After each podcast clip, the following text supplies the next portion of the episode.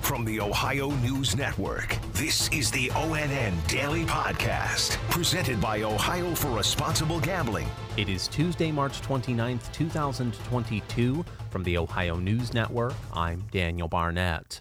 A fourth attempt to redraw state legislative districts in Ohio by a Republican dominated commission has been submitted to the Ohio Supreme Court just as a deadline to get it done approached.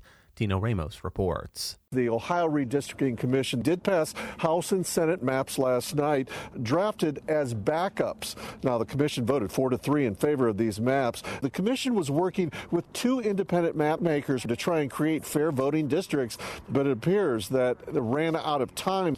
Totally disappointed uh, with the process and the product we ended up, the commission ended up adopting tonight. It's hard to be able to get a handle on some of these things, particularly uh, because of the uh, extraordinarily short time that the Supreme Court uh, thought all this could be done.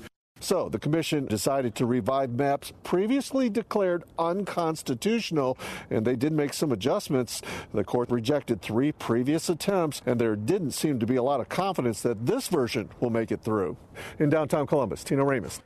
In a debate last night, all but one Republican seeking an open U.S. Senate seat in Ohio held fast to the disproven narrative that the 2020 presidential election was either stolen from Donald Trump or fraught with irregularities and fraud. Dave James has more. Candidate Matt Dolan, a Cleveland area state senator, was the only one of seven candidates on the stage at Central State University who did not embrace the election allegations. It was the contentious Trump focused contest's first debate hosted by a mainstream journalist selected by the Ohio Debate Commission. Ohio Public Radio's Karen Kasler pushed back during the 90 minute event, reminding audience members many of the claims they were hearing have been fact checked and found to be inaccurate.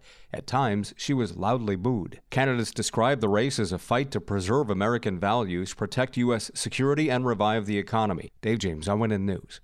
The Democratic candidates for governor will square off in a debate on the campus of Wilberforce University tonight. Angela An reports. Former mayors Nan Whaley of Dayton and John Cranley of Cincinnati will take the stage tonight at 7 p.m. for their debate. Whaley has pushed for a $15 minimum wage, greater gun control, and supports legalized marijuana. Her challenger Cranley also supports that. He's also the co-founder of the Innocence Project, which works to help wrongfully convicted inmates get out of prison.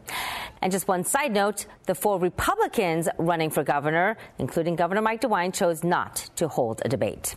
I'm Angela An. The man accused of firing at police while walking down Interstate 70 north of Columbus earlier this month appeared in court yesterday. More from Yolanda Harris. 21 year old Jonathan Myers pleaded not guilty to all counts against him, including aggravated attempted murder, attempted murder, and felony assault.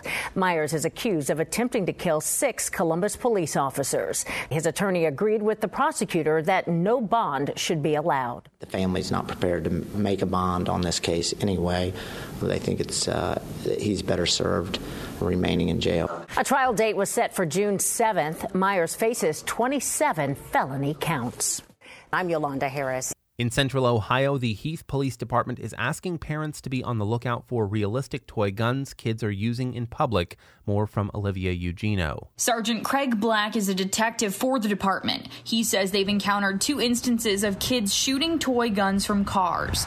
They are toy guns, however, some of them have been like plastic dip coated, so they look more like realistic guns and have attachments that look like flashlights, which make them more like a tactical rifle. In one, neighbors spotted vehicles blocking in another vehicle and spraying it. In the other, teens inside a vehicle were driving around spraying parked vehicles. The big concern is they take one of those guns and they point it at somebody who may have a concealed carry or may be armed. In Columbus, Olivia Eugenio. The Cleveland Clinic has opened a new hospital in London, England. Clay Gordon has the story. The hospital focuses on heart and vascular issues, digestive disease, neurosciences, and orthopedics. The eight story facility has 184 inpatient beds, including 29 ICU beds and eight operating theaters, a 41 bed neurological rehabilitation ward, and a staff of more than 1,100 caregivers. The building converted into the new hospital was originally built in the 50s as the headquarters for an energy company and is located across the street from the Buckingham Palace complex. I'm Clay Gordon. What started as a one time project by two businesses in Findlay to help Ukrainian refugees has grown into an ongoing multi organizational initiative. John Monk explains. That $87,000 donation of trauma center supplies was just the beginning. Now, the initiative called Project Help Now has grown in Findlay. Multiple local churches have begun donating and packaging emergency medical supplies to be shipped directly to refugee camps in Eastern Europe. Project Help Now is still asking for direct medical supply or online monetary donations, and the organizers say the initiative will continue as long as they see a need in which they can help. I'm John Monk, reporting from Findlay. Ohio will receive more than $5 million to help relieve the shortage of educators in our state. Angela An has the details. It is a grant from the Department of Higher Ed and also the Ohio Department of Education. Money will go towards 29 four year public and independent colleges that have educator prep programs. Governor Mike DeWine says this will help remove any barriers for people who are looking to get into the teaching career. I'm Angela An.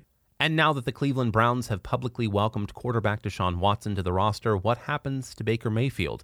Dom Tiberi has the latest. Clearly, the Browns want to trade Mayfield and the over $18 million his contract calls for next season, but apparently there have not been many, if any, takers for him. Coach Kevin Stefanski meeting with the media. He's hopeful that something gets worked out, but he also says it's a tricky situation. Again, I think it's a unique situation. Got to see how it plays out. I know all of us would you'd love an answer yesterday, uh, but that's not the reality of it. For the Ohio News Network, I'm Dom Tiberi reporting. Special thanks to affiliate stations WBNS TV in Columbus, WKYC TV in Cleveland, and WTOL TV in Toledo for their contributions to today's newscast. I'm Daniel Barnett on the Ohio News Network. This has been the ONN Daily Podcast, a production of Radio Ohio Incorporated on the Ohio News Network.